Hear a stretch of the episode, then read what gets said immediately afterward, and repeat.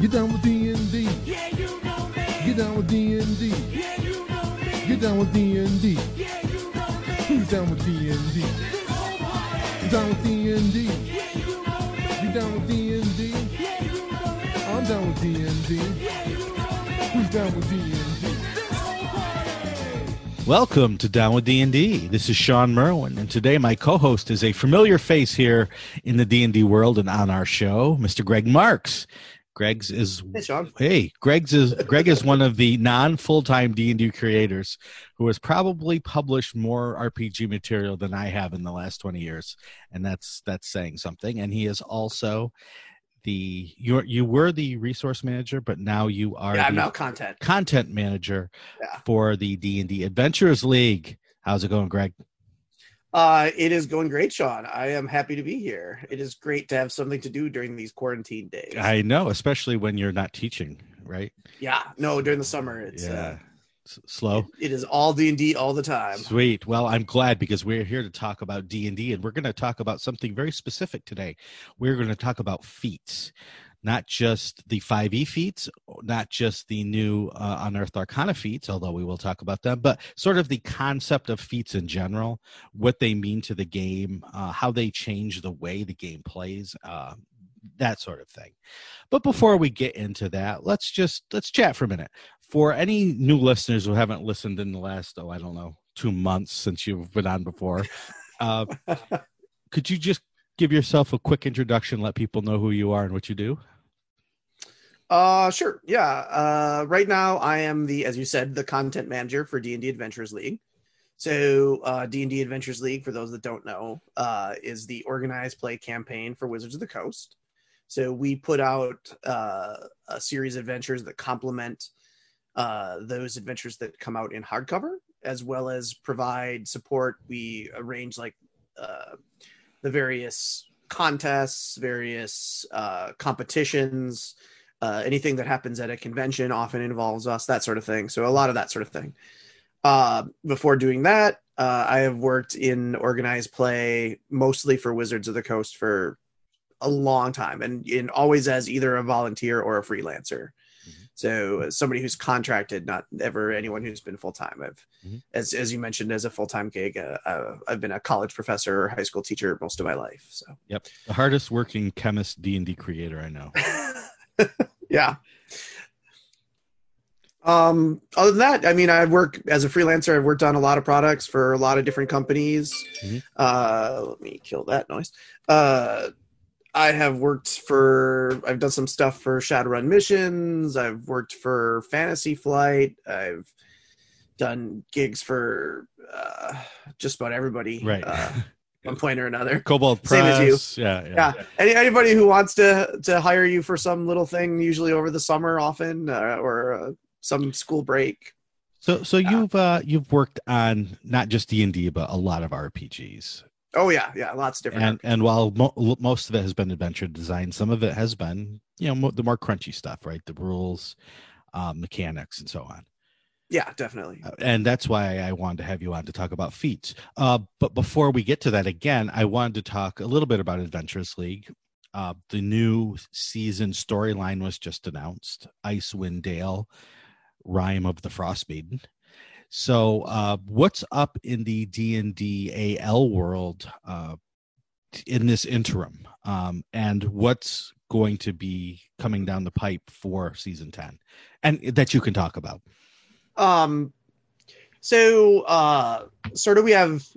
We'll have two stories going at the time. So there's a season 10 story, and then a one we call our Dreams of Red Wizards story, which is for higher level, more invested players. Mm-hmm. So the ones that's going to complement the season 10, the Frostmaiden storyline, we are taking sort of two minor things mentioned in the book, sort of as here's a little rumor, sort of a side quest that is very brief. Mm-hmm. And we have taken those stories and made them significantly more and much more involved and built a whole nother story based off of it. Yep. Okay. And so you are able then to play not just the hardcover, but you are also able to play the Adventurers League storyline and still sort of be in the same world. So you can supplement it.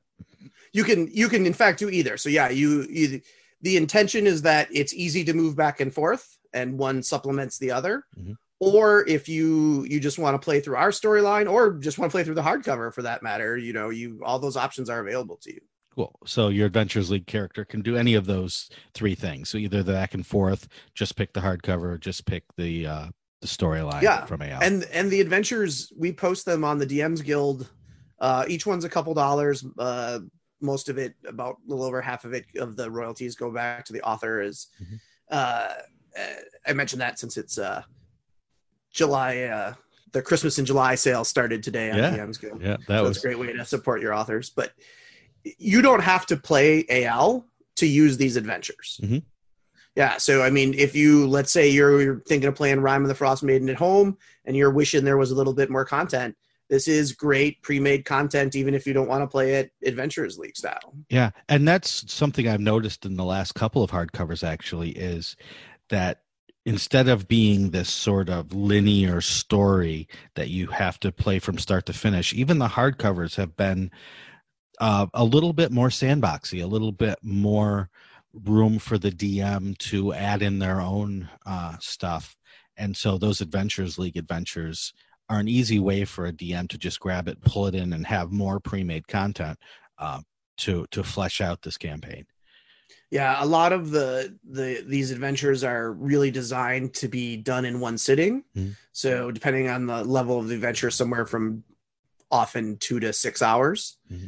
And so it's great for, hey, Joe and Sue can't come today, so we only have like three of us. We just want to do a little side thing so that they won't miss out on the main story.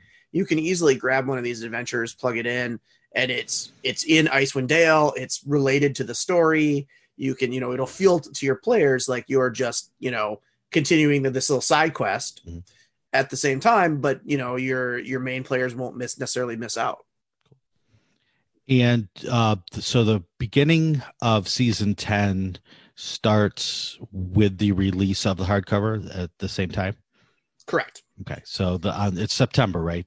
Is when the hardcover comes out. Yeah. So that same weekend, we will start seeing the Adventures League content. Yeah. Cool. That is correct. Right about the exact same time. Awesome. So anything else AL related? Anything happening now, conventions? I know that you've been very, very, very, very busy with the CCC adventure review, proposal review. Yeah. I can think of, there's actually a couple of things that are happening right now. As you mentioned, community created content. That program continues to evolve. And so there's been a lot of people we haven't fully announced some of the changes that are going to happen. And so a lot of folks have been, turning in their adventures to get them up on the guild and get their stuff published as soon as possible. And also it's the summer, so I can try and answer a lot more of those emails. Yeah. I had a friend the other day who sent me a message and then an hour later sent me a message and said, "So did you finish all the CCCs?" And I said, "I did, except for the 25 that have come in since you last messaged me." So, 2 hours ago. Yeah. Yeah. So literally it was wasn't even 2 hours. So it is hard to keep up with that. And we have some plans to make it easier to deal with that, mm-hmm. that flow through. So that's going to be coming up. Those announcements should be happening very soon. Awesome. The final season 9 adventure comes out next week. Mm. So tier 4 finale. Nice. Where Devils Fear to Tread mm-hmm. Will pop out. So hopefully an epic finish to what's been a 20 adventure storyline from levels 1 to 20. That's incredible. That's a lot of people, say, "Oh, 20 adventures." That is a huge amount of work by a lot of people to get even that out. Those are all 4 to 8 hours. Yeah. So if you think about it, even if they're 4, it's 80 hours worth of play time, assuming that you don't take your time and, playing at home and whatnot. Right. Wow. That's an incredible achievement. And you guys do that every season. Yeah. Every 6 to 9 months. Right. Roughly. Just an incredible amount. The other thing I wanted to mention was that Gen Con Online is coming up soon. in a couple of weeks, I think. The end of what month are we in? This month called it is July. Yes, my birth month. I should probably remember mine as well. Yeah. So you can still get into many Adventures League legal games run by Baldman Games for Gen Con Live. I know that there is a ton of very excited and highly skilled DMs just waiting for people to sign up for their tables. I know that they're running some Eberron stuff there. I know that they're running a lot of Moonshae Isles stuff, their Baldman Games regional adventures. So that's that's cool.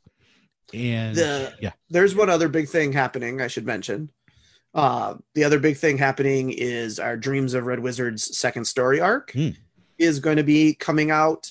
And it starts before the season 10 ones do. Okay.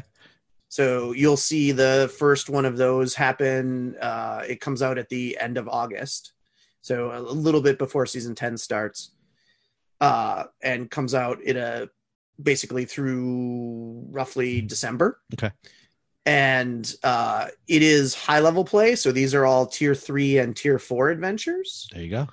And they are involved for those people who are really, really invested in the story. Mm-hmm. So there's the critical events from previous adventures affect them.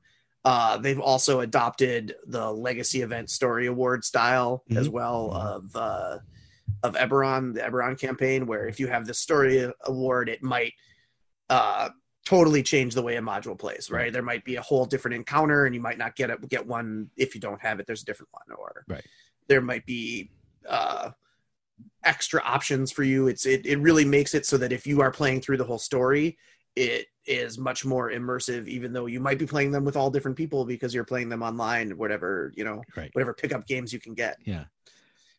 They also tend to be more challenging. Mm-hmm. So the authors have been, being especially devious in a lot of their combats, and right. Their discussions have involved a lot of the average combat. What's the average combat if you're doing an average regular combat? Like you shoot for like maybe a medium, difficulty, and here they're shooting for at a minimum an easy combat is probably a hard, and up from there, right? And so with the idea that you're tier 3, tier 4. Yep. These are characters that you've been building throughout many AL storylines and, packed with magic items and lots of creative play that you're used to being able to do fancy things. Right. Yeah. So, and that's super important to have in an organized play campaign, as you well know, because the delta between sort of the inexperienced or the new or just the casual player can be huge when compared to a very buffed high level group that plays together all the time and uses every rule to their advantage and has mined every adventure for all the best magic items that are perfect for their character. And so to make something that fits both of those groups is hard. So giving an option to players that want to bring their hurt, if you will, is really important for an organized play campaign. So I'm glad that y'all have done that. Those players, the ones that this campaign, that part of the storyline is focused on, are the people that are going to be most interested in our discussion today with feats. True. Like what are lots of things we can do to mechanically, get that edge. Right. Right. And so, and if you're one of the people out there saying there's not enough high level content, I need tier 3 and tier 4 content. Now you've got your groove on here with the Red Wizard campaign from Adventures League. Yeah. Look for it. Starts, almost 5 weeks from now. There you go. So before we get to our main topic, a couple more quick announcements. First, as Greg mentioned, there is a Christmas in July sale underway at DMs Guild. You and your friends can get 25% off thousands of titles through the end of July. So take advantage of those savings and do Greg a birthday favor. And Sean. And go check out his content that's also on sale. The second announcement, there are going to be changes coming to Down with D&D. We're still in the process of determining what those changes might be. I appreciate everyone. I had to take a 2-week break in recording, and now we're back. But we want your help out there, listeners, in figuring out what those changes to Down with D&D might look like. So if you're on Twitter, please tweet at Down with D&D and let us know what you'd like to see on the show. You want more talk about mechanics? Let me know. You want more product reviews where we go in depth into an adventure or a book? Do you want more talk about game design or less talk about game design? You want more focus on trends in the hobby? You want more interviews or less interviews? Any big changes you'd love to see in our format? If you're a patron of the show, you can always use our Patreon site, patreon.com/MMP, to let us know what you want.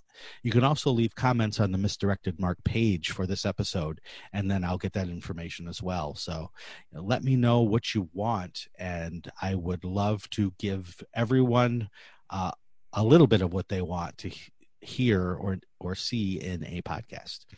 So thanks for that. And now on to our main topic, feats and the new Unearthed Arcana.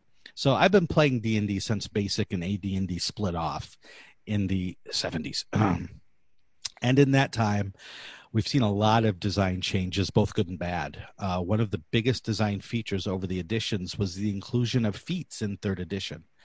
These feats were a godsend to some who loved how they made a greater degree of customization possible, and some hated them because they exponentially increased the complexity of the rules and also increased the possibility of great game-breaking combinations being introduced into the game ecosystem. I loved having Greg on to talk about this because, in addition to being a great designer, he has been an organized play administrator in multiple campaigns since 3rd edition launched. Most of these organized play campaigns were forced to stick to the rules as written, so any problems that those rules may have had became apparent pretty quickly in a large-scale organized play campaign as tens or hundreds of thousands of players, some of the munchkiniest munchkins in the world, going at them. So the latest Unearthed Arcana from Wizards of the Coast provides a slew of new feats to playtest, and in addition to talking about feats in general, I wanted to take a look at those feats. So, Greg, let's talk about feats. As a game mechanic, what do you think of feats in general? So for my personal playstyle, I'm a big fan. Like, I like the idea of customization and trying to build, exactly a mechanical representation of the character I can see in my head. I completely sympathize, though, with people who say that it's too much, right? And they don't want to bother with the extra detail. I totally sympathize with that. It's not a thing that bothers me, but I totally get, like, if you're a DM and you're like, feats are they just break my game. Like, I get it. I have, like you said, running organized play campaign. You see pretty rapidly how some people can abuse them sometimes. In fact, fun fact, AL almost didn't use feats. They were almost banned. Right, because they are an optional rule in 5th edition. Yeah. And I'm glad you're here to talk, because I am different than you. I like the idea of feats as a tool to customize, but I think the way they have been implemented over the editions has changed them from a way to customize to a way to power. When you see that with the different power levels of the feats, right? Like, some are clearly much more story, and then others, they exist for no other reason than there is a clear mechanical benefit, right? Like, there's not really a reason, and we can talk about it, but we'll see, for example, shortly the Crusher feat. Like, I don't really get this as a story standpoint. Like, exactly. And while customization doesn't necessarily mean story, customization to me means being able to do something, being able to make within the game, whether it be the story or the mechanics, something happened that wouldn't be able to happen otherwise. And I feel like, as you said, feats have become something different. If you go back to 3rd edition, you know, sometimes feats were introduced to fix problems with the basic rules, and then you got the term feat tax, right? Yeah. It became something that, well, if you want to play a fighter, you kind of almost have to take this feat because this fixes a problem that the fighter had in the past. Or you want to take this in 3.5, this prestige class that is more powerful than others, but it has a feat tax of these totally two worthless feats that you will waste your feat slots on taking. Right. And you can balance that. If you're very careful, you can make, in order to get this, you have to take this feat, which may not be as powerful, but it, in the long run, leads to something that's more powerful, so it balances out. The problem with that is the more gears you add and the more complex you make this beast, the less and less likely you are to keep that power balance. It's one of the reasons why WotC, when they originally came up with the idea of Adventurers League, part of the balance, the letting feats in along with other things, was the idea of PHB +1. Mm-hmm.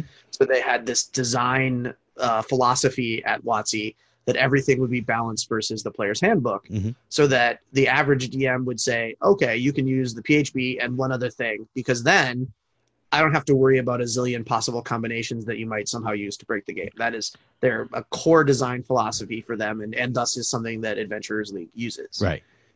You don't have to worry about, hey, I'm going to take this feat from this supplement and this spell from that one and this race from that one, and if I put them together, I can do this thing that was never really intended. Sure, and that makes perfect sense, and that puts the onus on the DM to, if you want to allow more, go ahead and do that, but that's not right. The base assumption, which sometimes I think Adventurers League players forget, whether they don't understand it to begin with or they're willfully ignorant of that concept, that this is the way the rules were meant to be. And so being allowed to use other content is an extra, not a right. Yeah, no, totally. I always remember, in any game, your dungeon master is the last word, right? Like, they get to decide. Right. And so if it's your home game, it's whoever your friend is that is running. If it's Adventurers League, then obviously it's the admins, right? Then we have to make that call because somebody has to put out an agreed set upon rules. Mm-hmm. True. So with 5th edition, they did an interesting thing in that they made the feats a supplementary rule. But even when you use it, it is balanced out against the increase in your ability scores. So if you take a feat, you do not get an increase in ability score unless the feat itself tells you do get some bump in your ability score. Right. And so that itself became a balancing factor in taking feats. And it goes to the sort of the two styles of play, right? Like, I want to customize and have niche huge bonuses versus I just want a generic flat bonus. You remember in 4E, the Slayer, mm-hmm. right? The fighter that was just basically, hey, you get a bonus to hit and damage every time. It's just a generic flat. Right. And I remember when it first came out, people were like, oh, it'll never be nearly as good because if I have all my stuff proc, I get, I do 100 damage. Well, if you don't, though, you do like 10. Right. And the Slayer does 30 every round, no matter what. Right. So... Right. It does sort of balance out. Right. It does. And that's, if you are looking at it mechanically and power wise, what you have to look at is if you get that +2 to your strength and you're a barbarian, is that +1 to hit and damage every time more valuable than this feat that you may use only on a crit? Yeah. And so now you really have to think about it, right? What's the likelihood that the feat comes into play? Or if maybe that's not your style of play and there's nothing wrong with, maybe it's, we'll talk about the many versions of the chef feat that's been coming out. Mm-hmm. Maybe you just have a character that's a chef and you really think it would be cool to mechanically represent your ability to cook things. Right. Exactly. And so, but going back to that balance thing, is that always that constant +1, does it weigh off against that? But then that goes to, well, how many combats do you have per level, right? And if you are leveling every session, then that +1 may not be as good as this one thing that happens every once in a while or happens a lot. Whereas if you have 10,000 combats, that plus one will build up over time to make it worth it. So it's not even just a simple, you know, statistics versus statistics. It's how long is your campaign? It's how much combat do you have in your campaign versus how much exploration and role playing. You know, all of that stuff comes into play in this very complex puzzle that we're putting together. Yeah, definitely. Things to think about. Yeah. So before we dig into this article with these feats, is there anything else you wanted to mention about feats in general? Your thoughts on them, anything to be aware of, you know, as the designer to be aware of with them? They are traditionally one of feats and multi-classing are probably the two ways to traditionally break the game the most. Mm-hmm. So when you are looking at them, you end up having to really, people have a tendency to design a feat and go, oh, that's super cool, without thinking about the options. And we'll look at one of the ones that I sort of have on my radar mm-hmm. is one of the ones related to doing piercing damage. Okay. I see a lot of possible ways you could try and min-max this and some wording that maybe we'll talk about. Okay. So let's dive right in. We're going to talk about this Unearthed Arcana article. It's up on the DMs, not up on the DMs Guild. It's up on the Wizards of the Coast website under Unearthed Arcana, so you can go grab it for yourself. And I'm sure within a few days or weeks, they will put up the survey that goes along with them, so you can get your feedback in. You can test them with your groups or read them over and let them know what you think. But let's find out what Greg thinks first. So one of the feats I believe that he wants to talk about is the piercer. Okay, yeah, sure. We'll start there. So there's actually three feats. So mm-hmm. There's Crusher, Piercer, and Slasher, right? Basically. I wonder where they get those from. Yeah, so there's the three types of damage. They all give you a stat bump. They all do something where if you hit, something happens, and if you crit, something happens. Right. The first thing I want to say is that I disliked that the on a crit for Crusher and Slasher was the same. Okay. So they went out of their way to make Piercer different. I feel like the on a crit for Slasher should be different as well. Okay. Just because they're totally different weapons. And if you were going to try and do something story-wise, like I'm really good at fighting a certain way, mm-hmm. I feel like your benefit should be different. Right. Okay. So for Piercer, it's you increase your strength or dex by 1. So by taking the feat, you actually do get an increase. Yep. Instead of getting an increase of 2 things, you're just getting 1. And that's the same bonus for all 3 feats. Sure. And then for the Piercer, once per turn, when you hit a creature with an attack that does piercing damage, you can re-roll one of the attack's damage dice, and you must use the new roll. Okay. And then on a crit that deals piercing damage, if you had this feat, you can roll 1 additional damage die when determining the extra piercing damage the target takes. Okay. So I also take umbrage with the second bullet. Okay. So, because it doesn't say the die you have to re-roll is the piercing die damage. Okay. So if you're also doing sneak attack. So sneak attack, green flame blade. Mm-hmm. So I'm picturing mixing this with, I pictured I've got a pike. So I'm doing D10 damage, but I'm also got my green flame.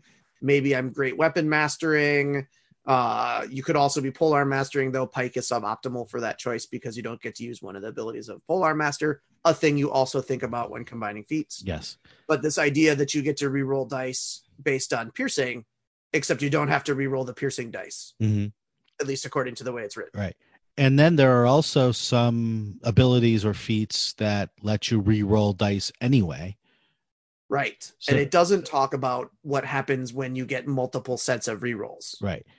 So I thought about that. Yeah. Well. So you're rolling a D8. If you roll a 1 or a 2, you get to reroll. And then you do, and then another or this feat lets you reroll. Okay. Yeah. So what do we do with that? So, and when I start to get to reroll, because it does piercing damage, but I get my other thing lets me reroll specifically piercing damage. So I'm going to use that one first. okay, that one's okay. Mm-hmm. Well, this still lets me reroll. I've got my green flame blade on my pike. Mm-hmm. So I'm going to now reroll the fire damage. And then even if that's a 1 or a 2, maybe I have elemental mastery. Oh, well, I still get to count the 1 as a 2. If I reroll it, it's bad. Mm-hmm. Yes. So not only could it be overpowered, it's also just way too complicated. I worry about the time. Yeah.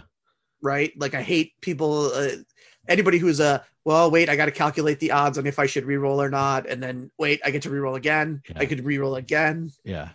It slows things down. Yep. There's a game term we throw around called latency, right? It's when you say what you're going to do and when you finish what you were going to do, how much time was in there. And that time that you spend doing that, the other players aren't doing anything, which can be bad for a game. Yeah. Yeah. No one wants to watch another person reroll their dice repeatedly. True. Right. Yeah. I mean, maybe there's a little bit of excitement if this is the big fight and, you know, you're the only one up or something, but most of us just don't want to stare you while you reroll dice. And one thing that also comes into play here, which I've become much, much more cognizant of recently, is online play when you're trying to set up your dice to do the things. So you only need to press the button once and it will take care of all of that for you. And this is just, you know, you do have things that count 1 and 2s as 3s or that re-roll for you automatically, but adding this in is just one more step programmatically that companies that want to do on or facilitate online play will have trouble handling. Yeah. And they're deciding which, some of them are specific as to which type of dice you roll. This one isn't. Yeah. You gotta be, I would not be excited for the companies that would have to figure out how to implement this. Yeah. And so let's go back to Crusher, since that is of the same ilk. With that one, you increase your strength or dex by 1 to a maximum of 20.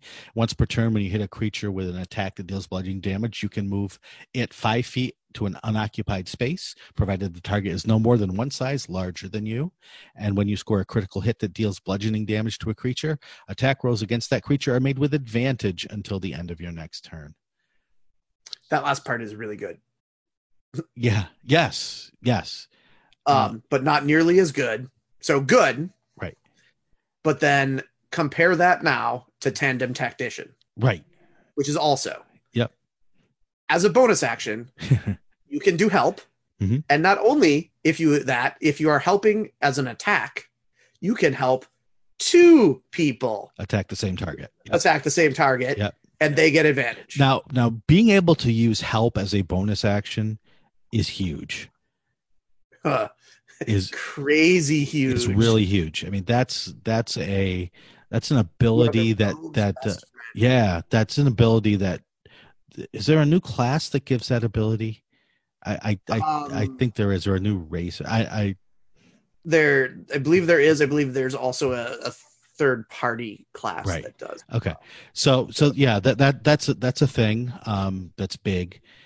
And so compare that, as you say, to Crusher, only on a critical hit and only when you're using bludgeoning damage weapon on a critical hit, when you score a critical hit that deals bludgeoning damage. So if you're using a spell, not just hit, you have to do damage. Right. So if you're using a spell that does bludgeoning damage, and it's an attack. I'm trying to think if there's an attack roll spell. Yes. That does. Oh, force damage. I was thinking Bigby's Hand. It's force damage. Yeah. If you had an area of effect spell that did bludgeoning damage, you could, and you score telekinesis. Yeah. Yeah. I don't know. I'm trying to think. So maybe. Yeah. But yeah, that's another way. It doesn't say weapon attack. It says any bludgeoning damage. Yeah. I hadn't even caught that. That is another. Yeah. There are all these little tiny details that, and you know, I don't expect these to be perfect. These are playtest things. Well, clearly playtest. Yeah. And so, you know, it's just one thing that this is something I would totally write and then go back later and say, oh, I forgot to say weapon attack, or oh, I forgot to say melee weapon attack, or, you know, however you want to say. You know, that's why we have playtest, right? Yeah, totally. I mean, you know, you write it, this happens all the time, you write it, and you know what you meant. Mm-hmm. So you envisioned it working the way you envisioned it working. Yep. You hand it out to 10,000 people. Yeah. And suddenly 4,000 of them are suddenly using this one feat because it's got a really cool way that you didn't think about. Yep. A cool little exploit. And, you know, the one thing about the Crusher feat, the second bullet point here, the being able to move somebody 5 feet when you hit. Great with damaging terrain. Yeah. I mean, these are the things that are cool, but I question them because people play D&D different ways. If you play Theater of the Mind, movement has a lot less impact than if you play on a grid with lots of cool things. Yeah, this is clearly aimed at somebody who likes mechanics and likes grid. Yeah, so like being able to move somebody 5 feet and they fall off a 1,000-foot cliff, that's cool. If you play Theater of the Mind, being able to push someone 5 feet may come in handy if someone is sticking to your wizard, you know, some bad guy, and you want to move them away from your wizard so your wizard can escape. Then that's cool. But other than that, it may not tactically. Some kind of set piece where you're on a log over a cliff fighting or something. But otherwise, not going to happen. And so then let's go to Slasher, which is the third of this trilogy of damage type related feats. You can increase your strength or dex by 1 again. Once per turn, when you hit a creature with an attack that deals slashing damage, you can reduce the speed of the target by 10 feet until the start of your next turn. And when if you are a moving character, like a scout, that would be good. That would be. But if you're using this against a giant that really doesn't move anyway, or something that can fly 60 feet as it is, then it not all that useful. And then, as Greg mentioned, when you score a critical hit, you grievously wound it until the start of your next turn. The target has disadvantage on all attack rolls. Yeah, so it's very similar to the you give everyone advantage. Right. And I felt it was so similar it actually bothered me a little bit. Yeah. But it's not as good, right? Mm-hmm. Crusher's better. Yeah. Give everybody advantage against it has disadvantage. Right. With disadvantage, it's probably like 1 or 2 attacks has disadvantage. Right. And I feel like as one of the things about feats too is I feel like some of them are super powerful at low level and then practically non-existent at higher level. What one was I looking at that thought came to mind? It was the chef. There's a lot to unpack with the chef, I think. So let's talk about chef next. Sure. So you're basically, you take this feat and you become a chef. You can increase your con or wisdom score by 1. You gain proficiency with cook's utensils if you don't already have it. And the 2 other bullet points that are important here. As part of a short rest, you can basically cook a nice meal. And you can feed a number of creatures equal to 4 plus your proficiency bonus, so basically 6 to 9 over the course of your adventuring career. At the end of the short rest, any creature who eats the food and spends 1 or more hit dice to regain hit points regains an extra 1d8 hit points. And I'll just do the next bullet point, and then we'll talk about it. With 1 hour of work, or when you finish a long rest, you can cook treats. It's like Rice Krispie treats, right? And you can hand those out. You can make a number equal to your proficiency bonus. So again, in your normal veteran career, about 2 to 5, 2 to 6 of them. A creature can eat 1 as a bonus action to gain temporary hit points equal to your proficiency bonus. Yeah, I mean it's at low level. Probably going to matter a lot more. Possibly. I will note. So there's been a lot of versions. This has come up before, right? Mm-hmm. The chef idea has been one that WotC has played with. Mm-hmm. And I want to point out that if you have proficiency with chef's utensils, you also, at least if you're using Xanathar's, you have access that as part of a short rest, you plus 5 creatures, if you feed them during the short rest, they get plus 1 hit point per hit die spent. Okay. Like that's a thing you get already with proficiency. Okay. So now if you have this feat, they're getting hit die plus 1 plus D8. Okay. Or I guess as many hit dice plus as many hit dice as you have number. Right. And then plus D8. Okay, that's interesting. I wasn't aware of that. I knew Xanthar's had those. I just wasn't aware of that one specifically.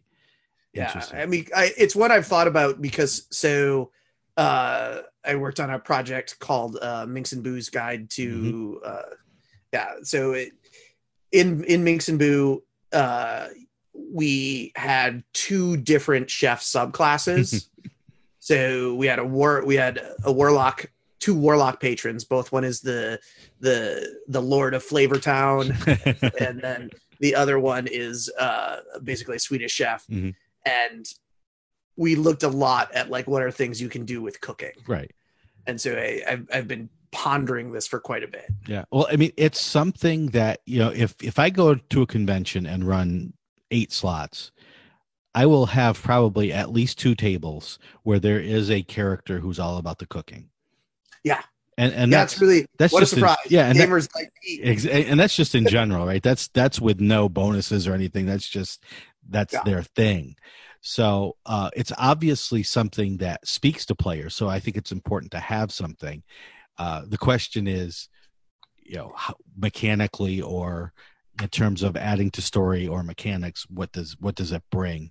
And I feel like this is one of those examples of something that it's a feat that tries to make itself attractive to role players, but also try to be powerful enough mechanically to compete with the powerful and therefore popular feats. Healing and inspirational leader. Right. Are mechanically probably superior. Yeah. Although the bonus temp hit points at low level might keep somebody up.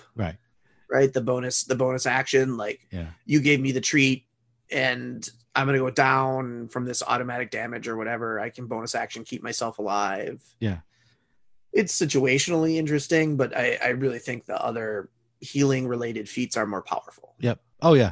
And then you think of the bard, right? Who has the ability to basically do this exact same thing. So if you're a bard, can you sing while you cook your chef bard? I have seen chef bards before. Yeah. This is a thing I've thought about. You could be getting the bard bonus. You could be getting the bonus D8. You could be getting the bonus for proficiency.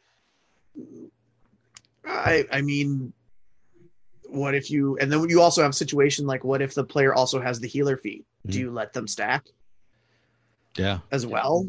Can they also use healing on you at the same time? I don't, because a player will try, right? Right. And that's, what can you do with a short rest is one of those questions where if you just read the rules, it's like, you can't do anything. Right. While you're taking a short rest, you have to rest. And then there's, during a short rest, this character can sing and inspire you and give you some hit points. Well, this character can now cook and give you these things. And it just shows that complications being added to a game to make it more interesting. Okay. More powerful. Yeah. More, what are we trying to add to the game by adding these things? You are right in that it also doesn't specify as to whether cooking is a thing you can do while resting. Right. Leading me to believe the chef can't actually benefit from this. Right. True. They're helping. They're helping someone else. Yeah. Yeah. Or at least that's the way it's written. I mean, it's. Cooking is not on the short list of things you're technically allowed to do while short resting. Yeah. You might, a DM who wanted to really rein it in could be like, yeah, you can do it, but you don't get the benefit. Mm-hmm. And then you'll get the people who try to put the food aside and save it for later, right, to use it as sort of a mini healing potion. And, it's interesting. And I like what it's trying to do. I just don't like feats that add complications, as the complicating factors need to be offset by the coolness and the role playing and all of those things to make it worthwhile. And if it goes beyond that, it turns into something else. I think. This is clearly an example of, we love this cool idea. It's got great role playing flavor, but we want to make it worth taking. Right. and I feel like it's not quite balanced out or right at the moment. Yeah, and especially at high levels again, right? I mean, if you're 18th level, this hit point, extra hit point you get, or extra D8 hit points aren't going to mean anything. And you're the 5 temporary hit point. I mean, we were playing a campaign we were only like 11th level, and 3 characters had different ways to give everyone temporary hit points. So it was like, well, how many are you giving? Oh, only 12. Well, I'm giving 14. So, you know, so it's something that I feel needs, when the feat is created, needs to scale better than that does. Yeah, something I don't have an idea right off the top of my head on how to fix this, but I think this one needs work. Right, 1 temporary hit point per level. Right, at something at 4th level, everybody gets 4 temporary hit points. At 5th level, 5. I don't know. But anyway, are there any specific ones that you wanted to talk about, Greg? There's a couple. I definitely want to talk about Metamagic Adept. Okay. That one is pretty cool. And is it Eldritch Adept? Yep. Or Eldritch Initiate? Eldritch Initiate and Shadow Touch. No, you're right. Eldritch Adept. Actually, and Shield Trainer. I actually have a lot of ideas. Okay. Well, let's start with Eldritch Adept. So basically, reading it over quick, you learn 1 Eldritch invocation of your choice from the Warlock class. If it has a prerequisite, you can choose that invocation only if you're a Warlock and only if you meet the prerequisite. So if you're learning one of the basic Eldritch invocations, you don't need to be a Warlock. If you're learning one of the more advanced ones that, say, rely on your Eldritch Blast, you need to have the Eldritch Blast in order to use it. So what do you think about that? Okay. So clearly you're seeing that almost the vast majority of these feats give a class ability that you don't normally have to people, right? So that's this is very much to customization. Yep. I think this one of all of them is probably the most open to power gaming. Okay. Devil's Sight is extremely powerful and one of the base ones. Right. So we see it a lot in organized play, a lot of people where everybody at the table has 1 level of Warlock so that they have Devil's Sight because they use darkness regularly. Right. Like I see this as and that's why I bring up, while it in and of itself is not super broken, Shadow Touch, although it does give you a 2nd and a 1st level spell instead of a 1st and a cantrip. It gives you darkness. So basically what you've done is you've given characters ways to do this thing that is particularly cheesy and say, I'm going to throw out darkness, and then all of my guys can see through it. And none of your guys can. Yeah.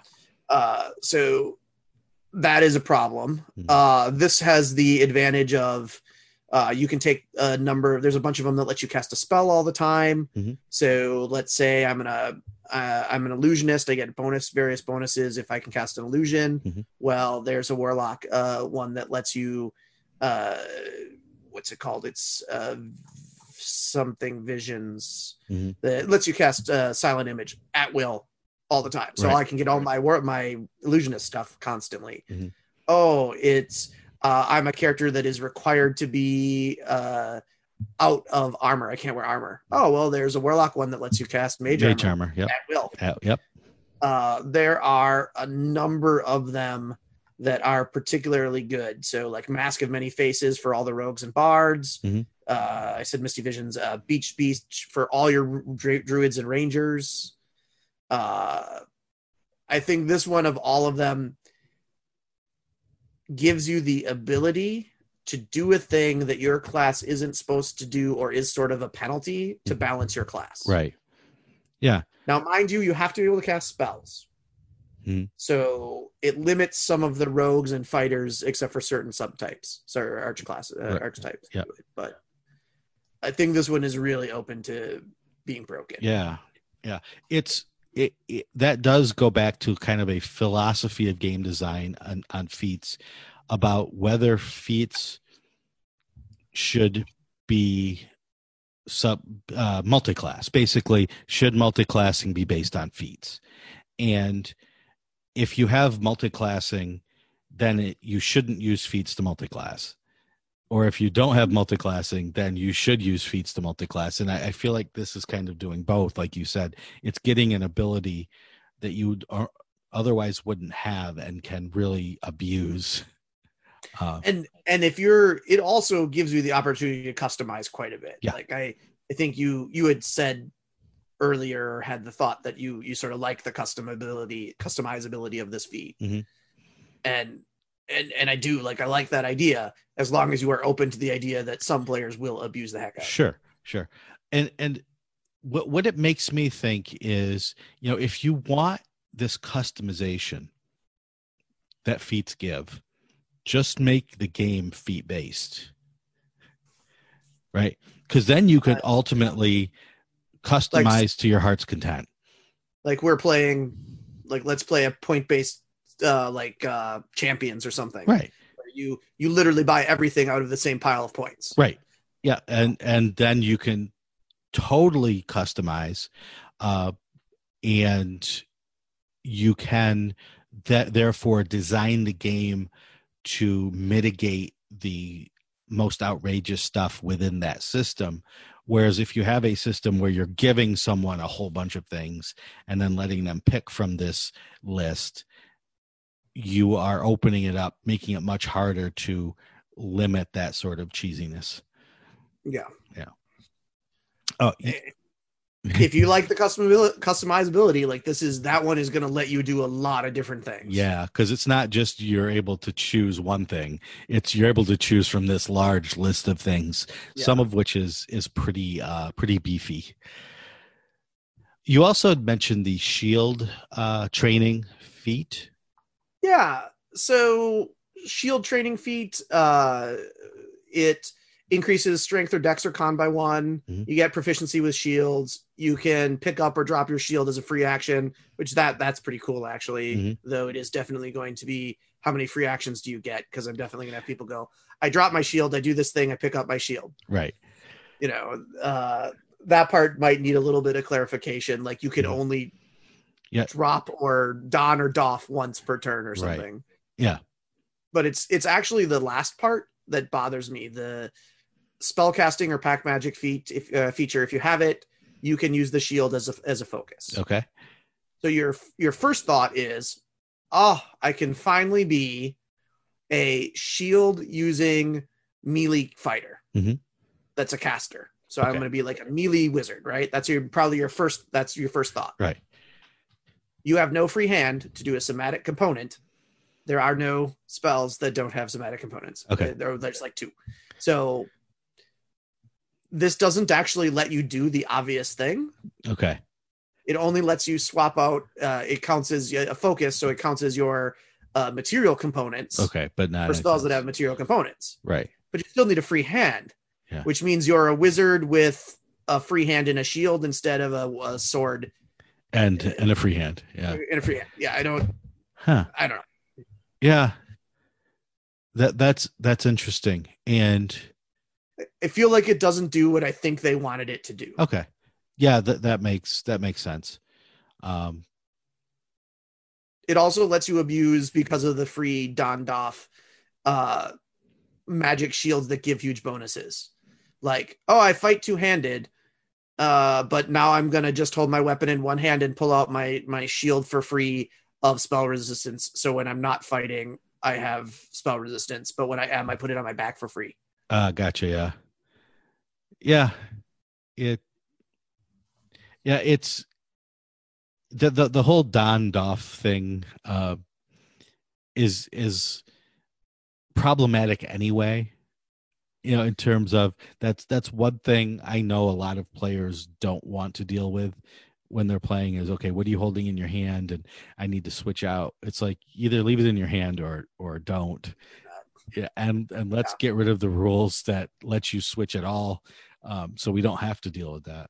Yeah, it sort of implies that they intend it to be once per turn. Mm-hmm. I'm not sure I 100% feel like it's super clear on that. Right. And maybe if they spelled that out very specifically, then you could only do the sort of cheese I was thinking about every other turn. So you only have spell resistance, for example, every other turn. Well, so normally to don and doff a shield, is it an action? I think it's an action. Yeah, I thought it was an action. And normally you would only get one free object interaction on your turn. I think that's the rule, but so I think that's the implied rule. Right. I've definitely seen people who argue, well, it's free, so I take as many frees till the DM says I can't. Well, that's going back to third edition rules there, I think. And I think that's part of my issue with this one is it isn't super clear what you can do. Right. The rules themselves aren't clear. So piling onto a rule that's not clear will make any rule piled onto it also not clear. And if you are playing, I'm nothing against players because I'm a player as well, but I guarantee you someone who's doing the free Don Doff is probably not going to, 90% of them are not going to be like, hey DM, here's how I think this works. And just so you know, this is what I'm doing. Mm-hmm. Especially at like a convention where you don't play with people regularly. Right. They're going to be doing it till somebody goes, wait, how are you doing? Yeah. And then it becomes the 20-minute rules discussion during a 40-minute slot where you are trying to run an adventure that takes 5 hours to run. Yeah, exactly. Yeah. So that's one that I feel like it was intended to do a thing that it doesn't do. And then I think it piles, like you said, piles on an already not super clear rule that make it more or less clear. Yeah. So what, we have time for one more. What would you like to talk about for the final one? Metamagic Adept you mentioned. Yeah, Metamagic Adept. Okay. So this one actually interests me. I can see a lot of times where I have wizards like that would love this. So obviously Metamagic, provenance of sorcerers, right? Mm-hmm. So this feat gives you the opportunity to learn two magic options of your choice. Every time you level, you can swap one of them. Mm-hmm. You get 2 sorcery points, and these don't scale. Okay. So if you already had sorcery points, it adds on top. Mm-hmm. Great. If you, by the way, were multi-classing mm-hmm. with sorcerer just for like 1 or 2 levels of sorcerer, and you want to get more sorcery points, this is a great way to do it. Gotcha. But more importantly, this basically gives every class a free quicken. Mm-hmm. Or 2 of something else. Gotcha. So like a extend or distant or it's not super broken. You don't get your sorcery points back till the end of a long rest. Yeah. So basically if it's a quicken, you get 1 quicken a day. Right. It's going to be powerful, but I see this still being useful at high level. Mm-hmm. Right. Like, oh wow. Everything has hit the fan. I got to do 7 things on my turn. Right. Looks like it's my, that quick and mass heal is coming out right now. Yeah.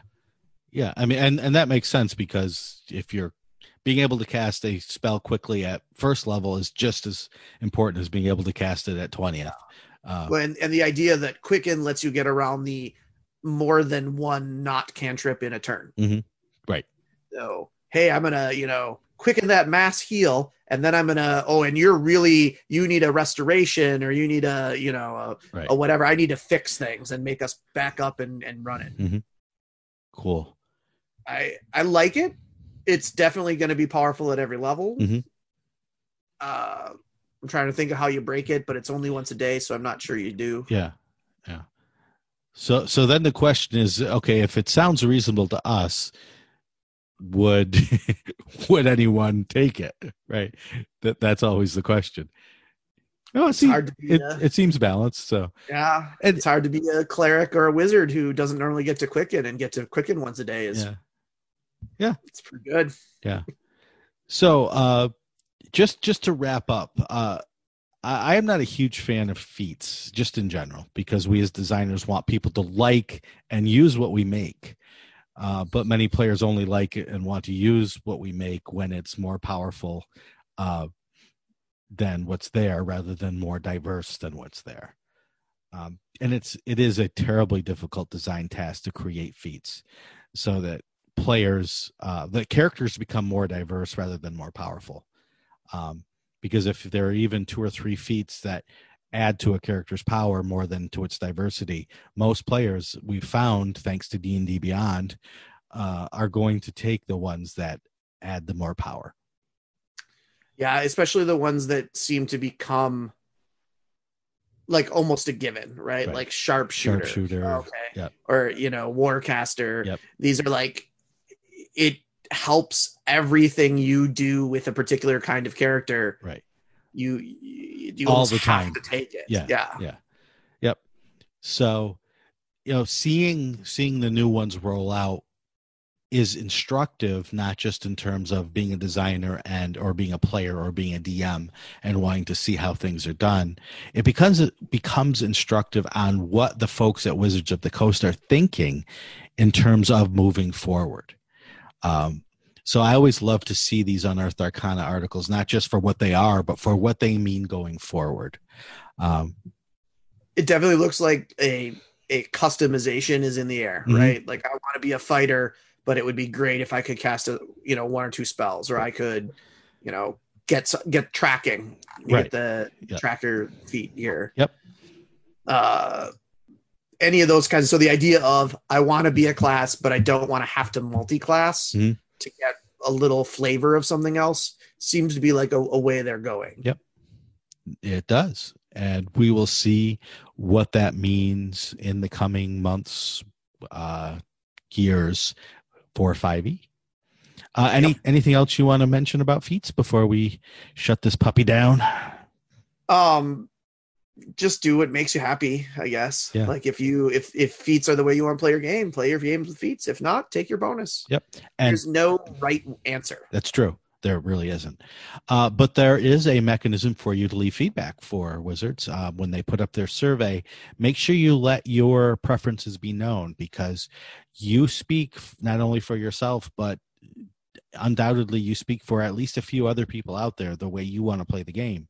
And so by speaking up, you are letting Wizards of the Coast know that you are one of a multitude of people out there who like your game to be played a certain way, and that, like the original playtest of 5e and D&D Next lets them know what sort of product they are going to create. So don't be afraid to do that. And realize that so we just talked about this in a WotC meeting the other day. Whenever you are putting out a book that has crunch, it adds roughly a third of time to the time it takes to put out that book, because the level of playtest is so much more excessive, mm-hmm. especially when you find things like, hey, look, the chef feat, this is like the 3rd or 4th time they've taken a crack at this idea. Yeah. Yep. Like, some of these things you have to go over and over repeatedly. So whereas a storybook, sure, we put it out, we playtest it once or twice, mm-hmm. and then, make some adjustments, playtest it again, but it's not like the level of these mechanical books. They take a lot longer. There's a lot more involved. For sure. I know that from personal experience writing the Acquisitions Incorporated book. Yeah. It takes so much more effort. Yep. So anyway, thank you, patrons, for being out there listening and for helping us keep the lights on. If you'd like to support the show, you can do so by becoming a patron at patreon.com/MMP. That helps us keep the lights on, if you will. For just $1 a month, you can get access to special content as well from Down with D&D, Misdirected Mark Productions, and Pandas Talking Games. If you can't support us monetarily, we totally understand. These are tough times for a lot of people. So just give us a review on whatever media that you're listening on, or talk about us on social media. Hey, Greg, thank you so much for coming on the show and sharing your expertise with us. I love to come. Let me know and help you out whenever you need. Sounds good. Where can people follow you on social media or follow your work? It's probably best to find me on Twitter or Instagram, and you can find me there at Scarrett7H3Green. Scarrett the Green, but with a 7 and a 3 instead of the T and the H or E and the. I will continue to regret that. And your stuff's on the DMs Guild as well, right? Tons of stuff on the DMs Guild. Yep, both crunch and story. So definitely adventures you can play with your group, but also lots of fun crunch stuff too. Nice. You can find me on Twitter at Sean Merwin, or you can go to our forums at forums.misdirectedmark.com and let us know what you think. There's also a comment form on the website at misdirectedmark.com. Down with D&D is a Misdirected Mark production, the media arm of Encoded Designs. Hey, Greg, what would you like to do now? Let's go kill some monsters. With these feeds. Yeah. Get down with D&D. Yeah, you know me. Get down with D&D. Yeah, you know me. Get down with D&D. Yeah, you know me. Who's down with D&D? Get down with D&D. Yeah, you know me. Get down with D&D. Yeah, you know me. I'm down with D&D. Yeah, you know me. Who's down with D&D?